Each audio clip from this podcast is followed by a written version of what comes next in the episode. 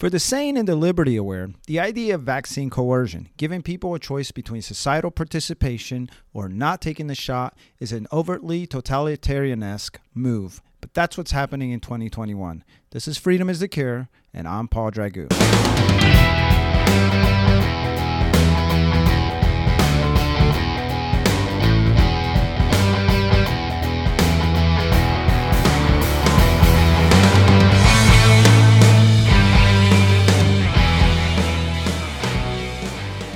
Does it feel like the walls are closing in on anyone who refuses the COVID 19 shot? Within the last few months, more and more institutions have announced that they will require the jab. In June, Morgan Stanley announced that unvaccinated employees or clients will not be allowed in its New York City office. Several universities over the last few months have announced that students need to be vaccinated if they want to attend.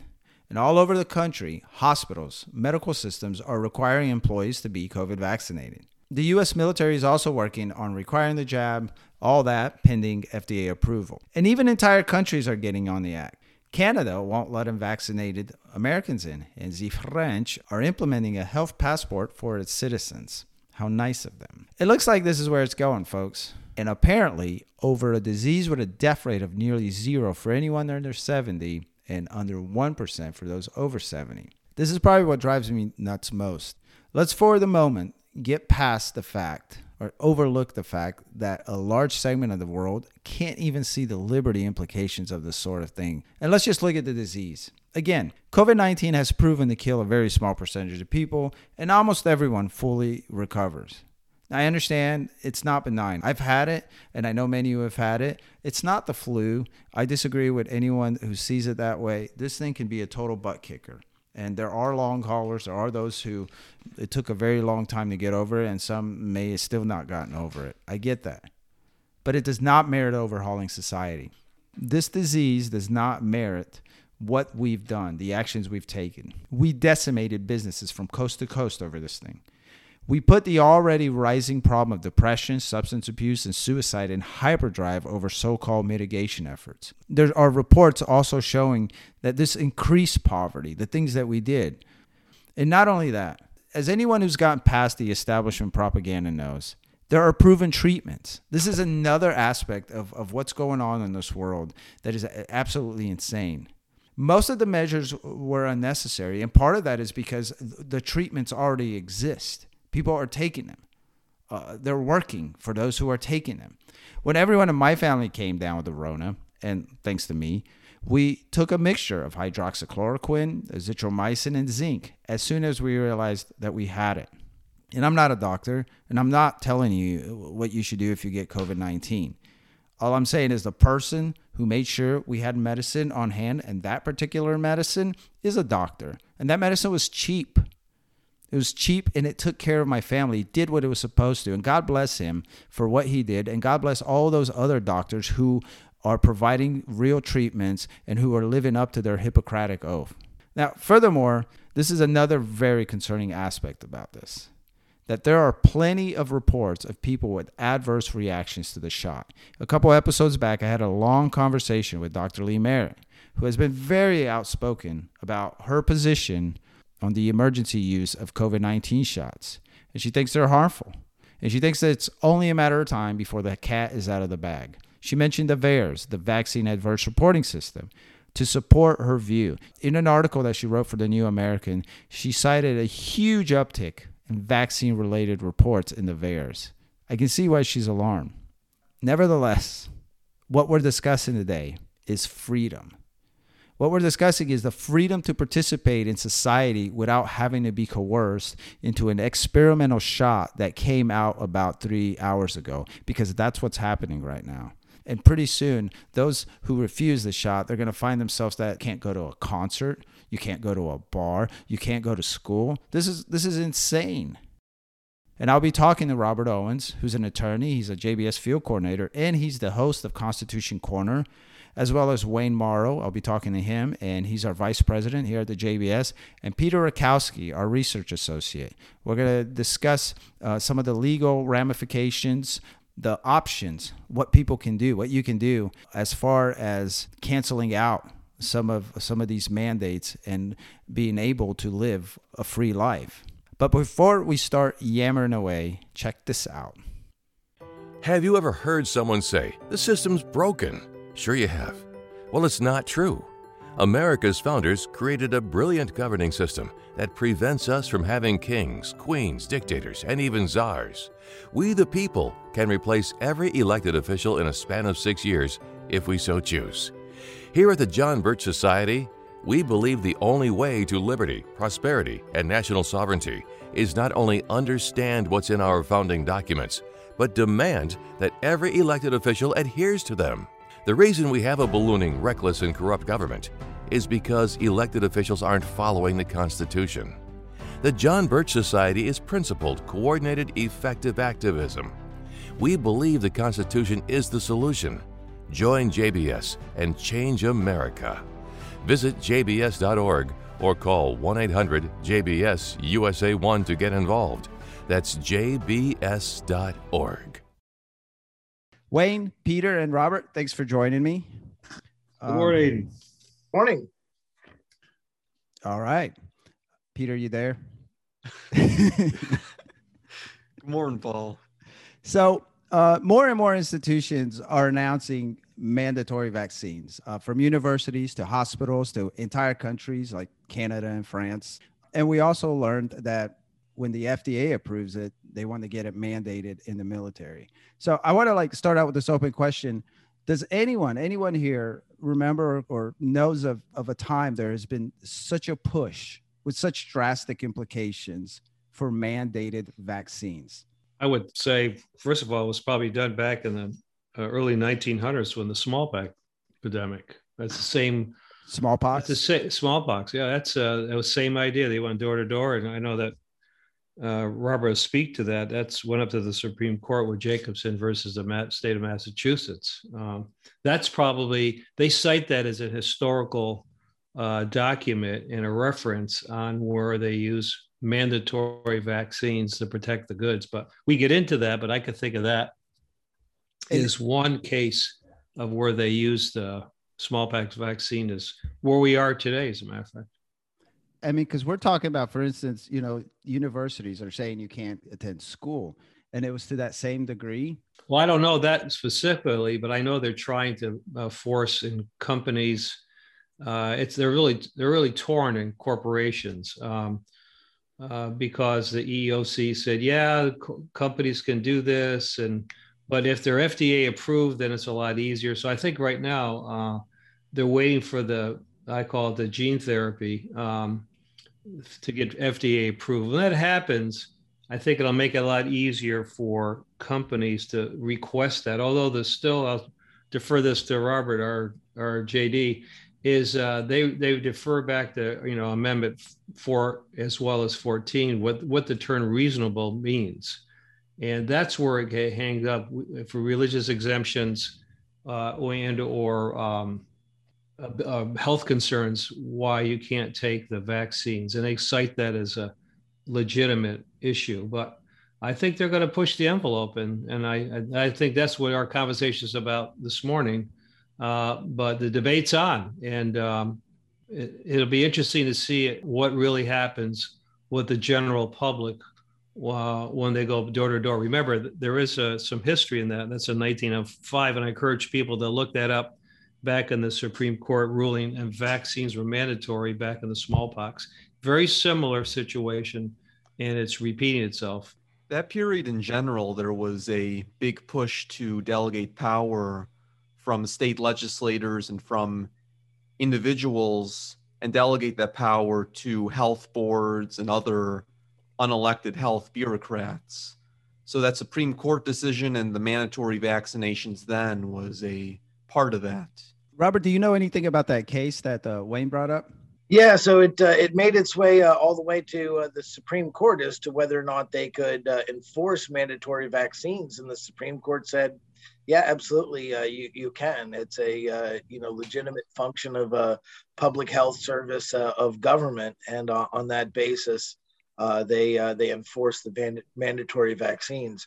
I think Wayne you know, pointed out that, you know, really the two areas that you can uh, defeat the mandatory nature, and that's uh, under Title VII Uh, there's uh, aspects of a religious exemption and a health uh, exemption that's really going to be probably the best grounds to uh, to stand on going forward. I, I, I, would say one other area that is is just really key to this is that under federal law, because the mRNA vaccine is subject to an EUA or uh, an emergency use authorization, right in the federal law, it, it indicates that these these things can't be mandatory if they're subject to an EUA. And of course, they're being mandated anyway, but you know in the in the revi- or in the uh, US code it says that they can't be mandatory. Um, however, you know they're obviously pushing very hard uh, to get full blown approval for it and so I think it's critical that we fight on that ground uh, to slow down that process so that it uh, remains under an EUA because we're going to have much better, you know, litigation. EUA, emergency use, right?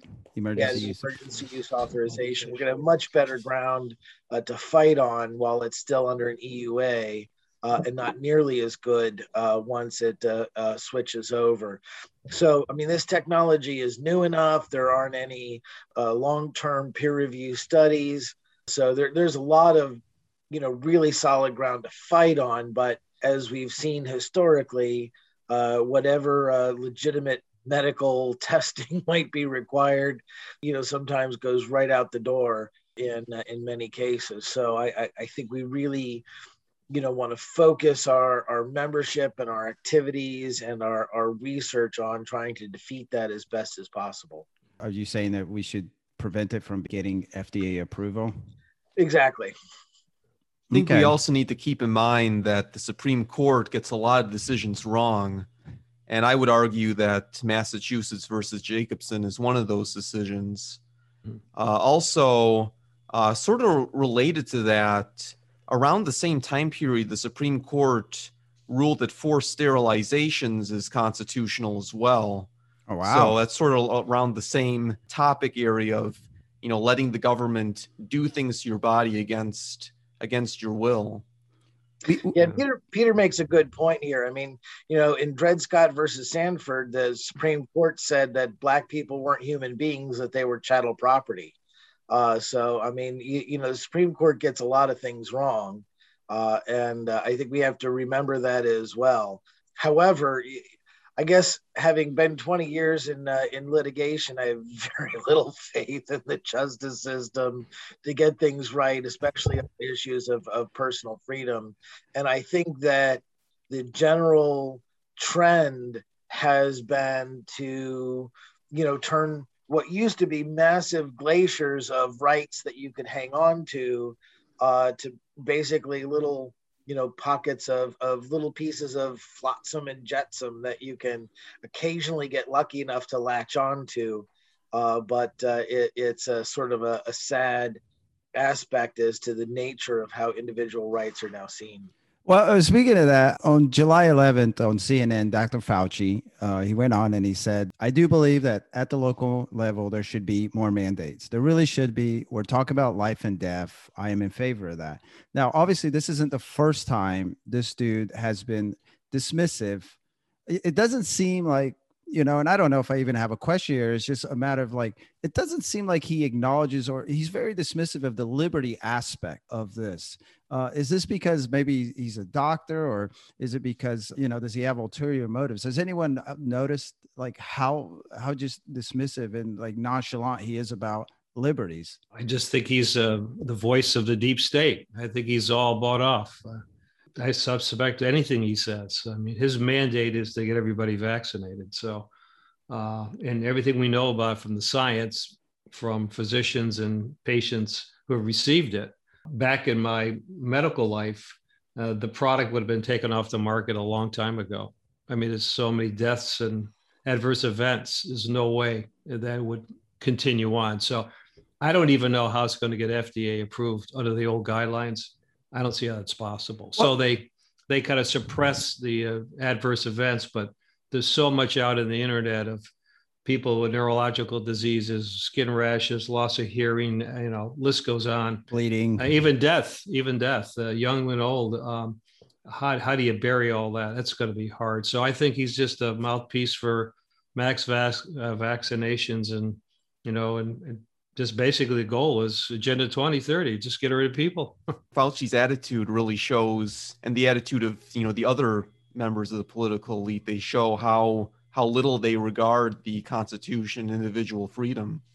That's that's what's so crazy. Like I, I, do you guys remember that that fiery exchange he had with jim jordan and essentially his answer was the same because jim jordan was like what's the number? What's this secret number? Like when when can we start you know uh, being free essentially and his answer is always the same. It's like mm-hmm. it doesn't even register. This this li- this notion of liberty is is so foreign to him. At least it seems like when i watch these exchanges like he just shrugs it off like he's so beyond that. And that's what drives me crazy. But you know speaking of doctors uh, at the new american and even uh, last podcast we interviewed a doctor uh, dr Lee Merritt. We've been we've reported on and we've heard of lots of pushback from doctors and very credible doctors, including Dr. Lee Merritt. But does anybody know if this was the case with with smallpox or or measles or these other uh, vaccines that we have in a way? These have been mandated, right? If for for kids to get into school, right? The smallpox and the measles.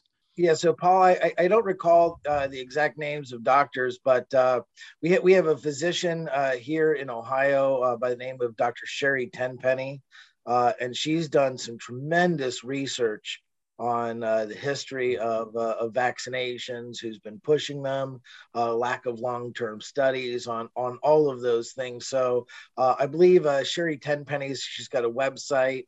Uh, all of that information is available there, and she's a, a, a, real tremendous authority on sort of the, the history of vaccinations. and we've hosted her for you know a number of speaking events uh, on these types of issues connections with autism uh, and others. There's actually a vaccine court a special court that uh, is set up for vaccine injuries.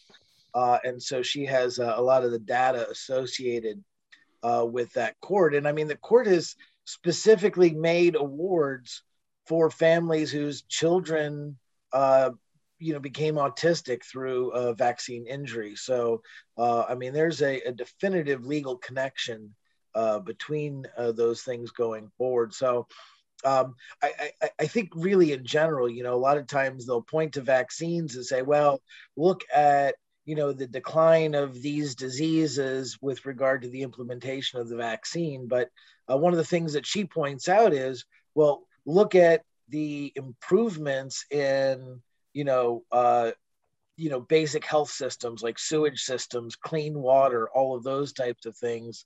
Uh, and so, you know, we can also attribute, you know, better health effects to having clean water, having better sewer systems, having better waste disposal uh, systems uh, as well. And so I, I, think there's a multitude of reasons, and it's not quite as simple as some of the uh, the graphs that the so-called experts offer. Robert, you had mentioned F- that the best thing to do is to stop the FDA approval. How does the regular citizen do something like that? From from my understanding, it's like we don't really have a say in that, right? That's in an internal process, or am, do I misunderstand something? Yeah, no, it's uh, it, it's an internal process. You know, however, I mean, Congress does have you know a, a, a role in how fda works right? And so if fda is going to suspend rules change rules all of those types of things that can be subject to congressional uh, intervention in that uh, in that process. And so you know there of course you know we have to uh, deal with the, the current setup in congress which is uh, quite unfortunate not likely to be terribly responsive on those issues. However, we do have a midterm election coming up, uh, and I think it, it, it's critical, just absolutely critical, if not essential, uh, that our members be very active in that midterm election uh, to uh, educate others as to uh, what these folks in Congress are doing, how they're voting, and what expectations are, are going to be made.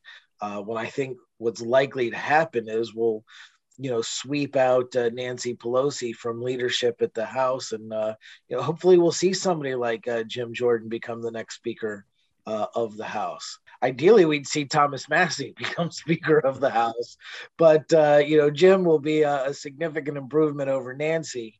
uh, in in that respect. And, and I think in that instance, we could see some effective ways to uh, prevent the FDA from taking a number of shortcuts uh, on the vaccine. Well, with the military, if they want to get, I believe it's September 1st. Peter, do you remember that article? Yeah, I think around September. Now, Robert, our mandatory vaccines, regardless of, of previous rulings in favor or not in favor of, are mandatory vaccines, are they constitutional? Yeah, so I, I mean, I can't really see anywhere in the Constitution where the federal government uh, has any sort of authority to, to do that. You know, I mean, look at Article One, Section Eight. I mean, does it say anything about vaccines in there? I don't think so. Oh, health. Does it say anything about health mandating? You know, for the public health, the collective good, or whatnot? Because I, no, I've never no. read anything in there like that. No, no, no. I mean, you, you know, you have uh, the general welfare clause that's taken out of context uh, mm-hmm. and voted by uh, some at the the liberal left, but. Uh, I, I, think most constitutional scholars would know that that's a completely out of context uh, a statement. You know, I, the question really is, well, can states do it? Because states do have, you know, a reserve general police power uh, that uh, that exists, and so whether or not states can do it, I think that might be subject to each individual state's constitution. You know, a number of state constitutions have specific liberties, you know, carved out that would address these types of things that would prohibit mandatory vaccinations from uh, from coming into play. So depending on the state that you're in, I think that there's probably a good argument. You know, even the state couldn't uh, engage in a vaccination, but uh, in general, uh, I think the federal government is just an absolute no. There's no authority for that at all. At the state level, potentially, uh, but you know, really sort of depending upon each individual state constitution that's probably why Fauci says more mandates at the local level. They know that's that's the only way it's getting through, yeah. right, Wayne? Yeah, as well. Um, glad you said that. Um, so I'm reading here, um, effective June the fourth, that as you said, it is state state powers. So while in many states issued, I read the note prohibiting inquiries about individuals having COVID 19 vaccination status, Georgia has become the first to restrict public employers from requiring proof of COVID 19 vaccination as a condition of employment. And the governor said this Kemp issued an executive order that, although a bit vague, essentially prohibits vaccine passports, meaning proof of vaccinations in the public sector. And he also restricts public employers from requiring their employees to get vaccine, COVID 19 vaccines as a condition of employment or treating unvaccinated employees differently or adversely as compared to vaccinated employees. That's so that's one. The other one is where where Robert is in Ohio. Ohio lawmakers ban requiring COVID nineteen vaccine at public schools and universities, and I think uh, you spoke to that with me uh, offline, Robert. That public schools in Ohio universities couldn't require students or employees to be vaccinated against COVID nineteen under a last minute changes to a bill sent to Governor Mike DeWine. So I think as usual, a lot of our members that hear this, and even non members, is that we have a lot of power in our own states, states' rights, states. And that's the focus because we know the federal government's coming from. So I think it's good to see this as we put pressure on state legislators to push back, even at the, as you said, the local level, so we don't face uh, mandated issues. I think that was probably the problem they had in back in the back in the Supreme Court ruling back in Mass because Mass was all in, and that he kept on moving it up to the Supreme Court. But uh, I'm kind of encouraged about reading that about Ohio as well as in Georgia. Yeah, so I think that there are. I think there are some uh, valid constitutional reasons against the states uh, mandating vaccinations themselves. I mean, at the very least, the First Amendment would prohibit forced vaccinations if someone has a religious or conscientious objection to it. And I think someone could also make a fourth and 14th Amendment objection to forced vaccinations and even vaccine passports. So I think that the Constitution would also restrict state governments, at least to a certain extent, from mandating vaccinations. Peter, Wayne brought up Georgia, and, and that seems like a great example of how people, you know, can stop this. But I seem to remember there there are other stories in other was it states or or counties or even institutions who who banned who banned mandating vaccines. Does does any of that ring a bell? Yeah, there have been a lot of states uh, this year that have prohibited vaccine passports. I mean, that includes uh, Montana, Texas, Florida, Iowa, North Dakota. Um, actually, almost 20 states have banned uh, vaccine passports and mandatory vaccinations in some way, some form, just this year. So, the, so there's a lot of pushback, especially among the more conservative states against that. So to reiterate for those listening who are wondering what they could do, it sounds like one really important and effective thing we can do is lobby or urge these state legislatures or or, or governors, all of them. Does that sound? Yeah, exactly, right? and and not just in the you know more conservative states where the legislators are clearly inclined to uh, ban forced vaccinations and vaccine passports, but also in the liberal states where the state governments, particularly the executive branches, are already implementing these sorts of things. So in Ohio, you know, we, our members have been just tremendously active and they sort of used a pressure from above, pressure from below, borrowed it from the left to apply it uh, here. So on one hand, we've got a, uh, a governor that's uh, you know Republican uh, in label, but a far left big government advocate has been his entire political career. Uh, and so what they've uh, done on one end is. A, they had already, the legislature had already voted to curb his emergency powers. He vetoed that. His veto was overridden and uh, you know our members were major catalysts in uh, in making that uh, stick in addition, our members have been very active in uh, promoting primary candidates uh, against the governor, so much so that the guy's now terrified to veto stuff. And in fact, when the uh, prohibition against uh, vaccine mandates with regard to universities and public school students uh, came up and passed, uh, he had publicly said he would veto it previously, but then didn't do so because he understood uh, what was going on. And, and as a result, conservative legislatures are really emboldened to just start jamming a bunch of stuff through. We've got a uh, constitutional uh, carry provision, got another nullification of federal firearms provision.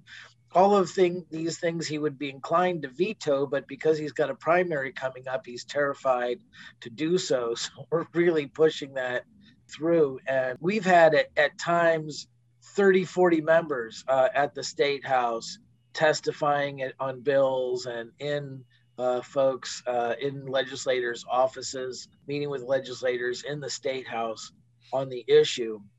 And that level of activity has really spurred some fantastic thought processes. Uh, in fact, in one of the meetings that myself and a couple of the members had with our, the local state senator, uh, he said, Well, you know what? This you know prohibition for universities and uh, public schools this is within my mandate because he sits on the subcommittee for primary and secondary education. And so when the budget vote came up he made an amendment to include that provision in there. And that's how we uh, were able to get that through before the uh, the summer break. So you know when our members are active tremendous things can come out of it. And i'm just so thrilled at the level of activity uh, that we've seen with active members uh, in Ohio. Well, we have lots of members in, in blue states, and uh, we did do a lot of talking about pressuring state legislatures and, and, the governor and stuff like that. But what if, what about uh, someone who lives in a blue state? Do they have any recourse? Can we go down to all? The, can can we apply nullification down to the county or city level? Yeah, so I, I think the answer is yes, and I'll give you an example. In uh, in Philadelphia, or I'm sorry, in Pennsylvania, uh, they joke that uh, you know Pennsylvania has uh, Pittsburgh, uh, has Philadelphia, and then everywhere in between's Alabama. I've never heard that. That's good. so you know, in, in those cases, uh, you know, our members are working with uh, local county commissioners and the sheriff as well to get them educated up on these issues and see what they can do to have the sheriff uh, essentially agree to intervene and protect constitutional rights. And, uh, you know, essentially, at least within that county, uh, prohibit vaccine mandates. Now, that's going to be a, you know, a battle, you know, for sure. But uh, I, I think anything that we can, you know, erect bulwarks for, speed bumps on, until we can otherwise get a larger solution uh, that's okay. So I, I, think there are things that can be done uh, even in those blue states. Back to what Robert said about the blue states, uh, those are Supreme Court ruled in reverse in 2020 against I read this against the logic of the Jake, Jacobson versus Massachusetts ruling on lockdown restrictions. Uh, you may recall the Roman Catholic Diocese of Brooklyn was against Andrew Cuomo, and the, and the court decided that the state of New York violated constitutional rights for citizens wanting to safely gather in churches and synagogues during a pandemic. So the reason was a lockdown, of course, but businesses still open. So that would they reversed that, and that was a five to four decision. So there was some. That's interesting to see that for what it's worth. It's it was it was good to see this. You can push back in some of the blue states, but I think the goal is is we've been saying, and Robert's got some good examples of that and I mentioned uh, Georgia as well as here in Ohio, is that it's people have the ability to put pressure on state legislators, and I think uh, that awareness emboldens people to know that they do have constitutional rights, and uh, especially when with the or the issue we have with uh, COVID nineteen is that it's not as deadly as they say it is. It's 90 over 90 some 99 percent recovery rate but I think uh, in our New American Magazine article, it says that cure cure was worse more than the disease, and luckily, uh, more physicians are speaking out about the effects of their patients. So.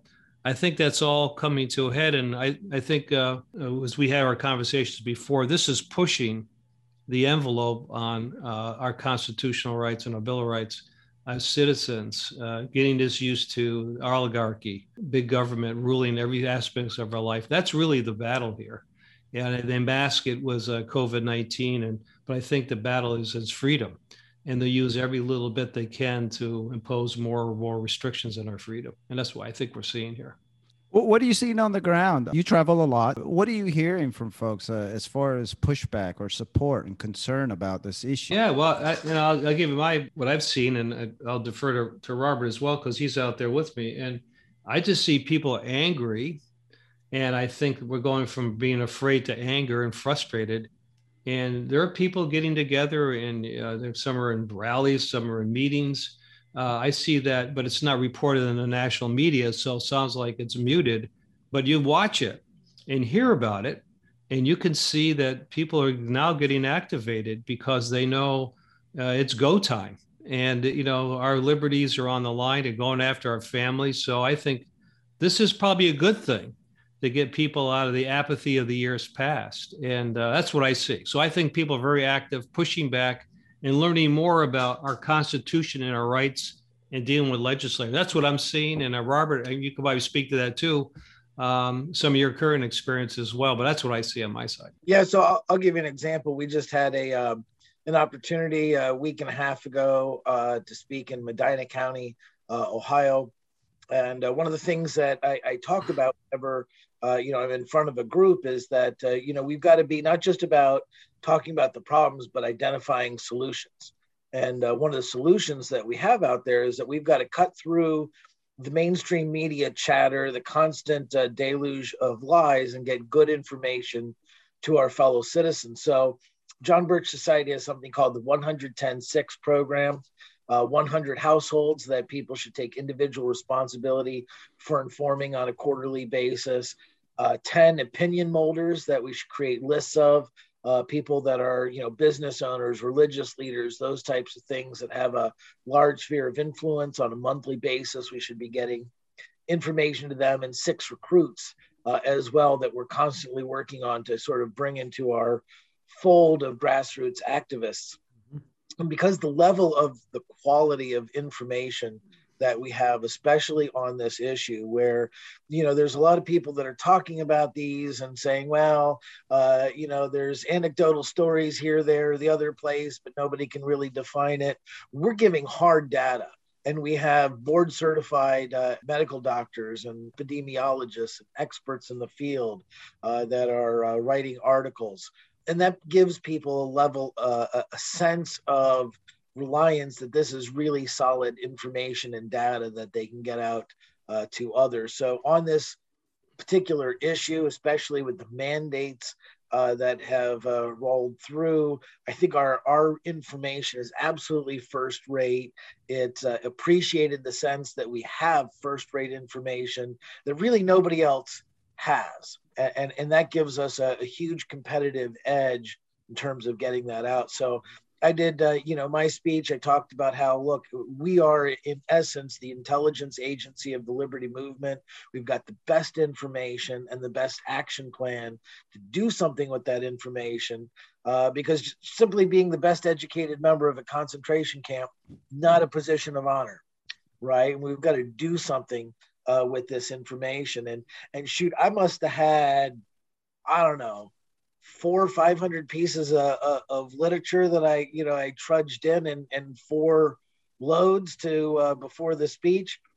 I carried my, you know, empty bag when I was done because everything was gone uh, from the table. So I, I think that you know, we provide a, a, a real sense of, of opportunity uh, for folks. Uh, our website, uh, our shopjbs.org website, uh, you know, people can order the stuff by the box load and, and get this stuff uh, out.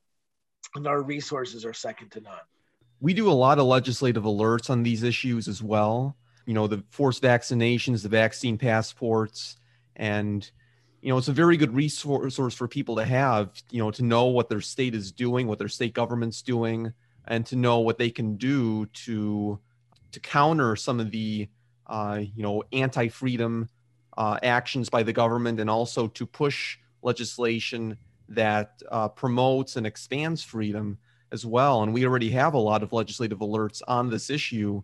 Uh, we have a legislative alert for all 50 states against vaccine passports and mandatory vaccinations. And we also have state alerts for several different states uh, arguing against the various vaccine passport schemes that they have, including in New York, California, Hawaii, Oregon, Louisiana, and New Jersey. And, you know, as more states uh, promote these schemes, we'll be uh, sending out new alerts. And as legislation to roll back these uh, tyrannical uh, schemes get introduced, we'll be sending out alerts to promote that too. So if anyone wants to see that, I encourage everyone to go to jbs.org under the Act Now tab, and they'll see our legislative alerts there. They could also get them by text, correct? That's right. Yeah, we send out our legislative alerts by email and through text. Yes, I'm signed up by the way, and they're awesome now you went into was it one or two legislative alerts you want to just get that out of the way and, and mention any other related uh, legislative alerts well the vaccine ones and the vaccine passport alerts are are really big right now uh, okay. but we have alerts on all different types of topics that mm-hmm. are uh, you know okay. very relevant to to what we're seeing right now uh, one of them is the the infrastructure negotiations going on in washington d.c I mean, the Democrats they want to pack as much as as much of their extreme leftist agenda in these bills as possible, and they can pass uh, this through the reconciliation process where they can bypass the filibuster. They don't even have to change the rules. Yeah. So they want to put in uh, amnesty for up to 10 million illegal aliens uh, in this bill. They want to put in a bunch of extreme environmentalist uh, agenda items that will you know, completely abolish uh, fossil fuels by 2030. Uh, they want to uh, pass the PRO Act, which is an extreme labor union bill, uh, which is also unconstitutional, by the way. Uh, so it's very important that we uh, contact our legislators against this because if they can put all this in in this bill without even having to change the rules, I mean, what what can't they pass? But what's that number again for t- to get it by text? Do you remember? Uh, it's the well, it's one eight hundred JBS USA one. Well, yeah, I mean, if you go to jbs.org, if you go under Act Now and see the legislative alerts, you'll see the number uh, right there. So I encourage everyone to go to jbs.org to see more information for signing up for legislative alerts. Absolutely. And it's also included in the summary for this podcast if you scroll down. So let's uh, let's wrap it up here. Uh, we'll go to Robert and, and then Wayne and, and Peter for any last words. You know, the, the, the key thing here is that uh, we've got the absolute best information going with uh, truly um, valid experts that can cut through crud.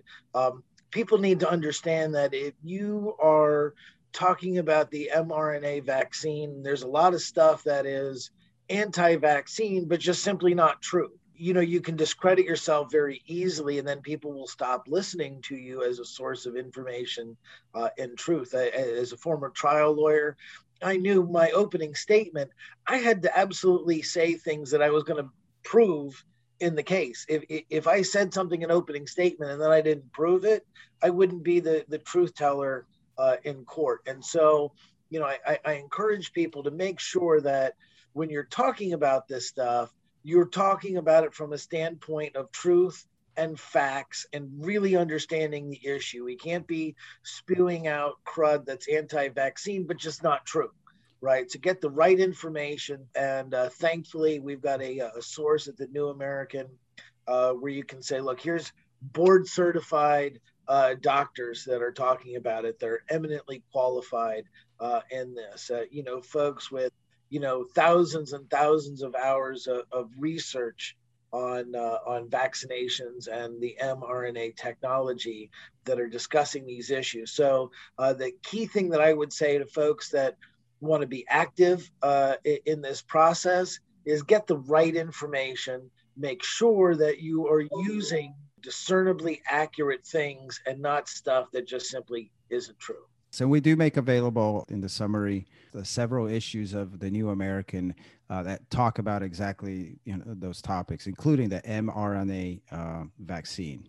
All right, Wayne, what do you got? Well, just um, round it out. You know, so our problem here is worldwide. I a couple examples. You probably saw the demonstrations in France, and uh, interesting to see the people in the streets uh, you know, we talk about that as where it goes. And bringing it closer to home, I had a call this morning from one of our members in Canada. Talk about the French uh, president Macron. Uh, yeah, exactly. He was, uh, last week. There were people marching in the streets last weekend.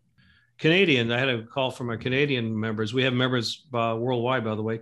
I talked to our Canadian member this morning. He's passing out one of our Slim Jims about the the the mask and what a joke it is. References in the back and he said it's been fun educating local Canadians where he lives, where he lives in the Ottawa area, uh, in Ontario, waking people up to the facts of what goes on. And there are lots of resistance building in even Canada, our neighbors, because they know what it is. And are very happy, to Robert's point, that the Birch Society has given him information to pass out to other people he works with. She said, so good to have information and truth to pass out because it's not available in any other place. So he's using it. So just, as we kind of thinking through this, the problem we have is worldwide, and the Birch Society is not only the United States. We're reaching all corners of the earth, and um, our neighbors from Canada and our and our and we have members in Europe are using our materials, even virtually, electronically, to wake people up to really the cause in the battle for freedom. This is what it's all about the battle for freedom. And it's good. We're at such a time in history that we are. You could be in a better place to be an advocate for freedom. So it's it's wonderful to see people awakening. That's what I'm seeing.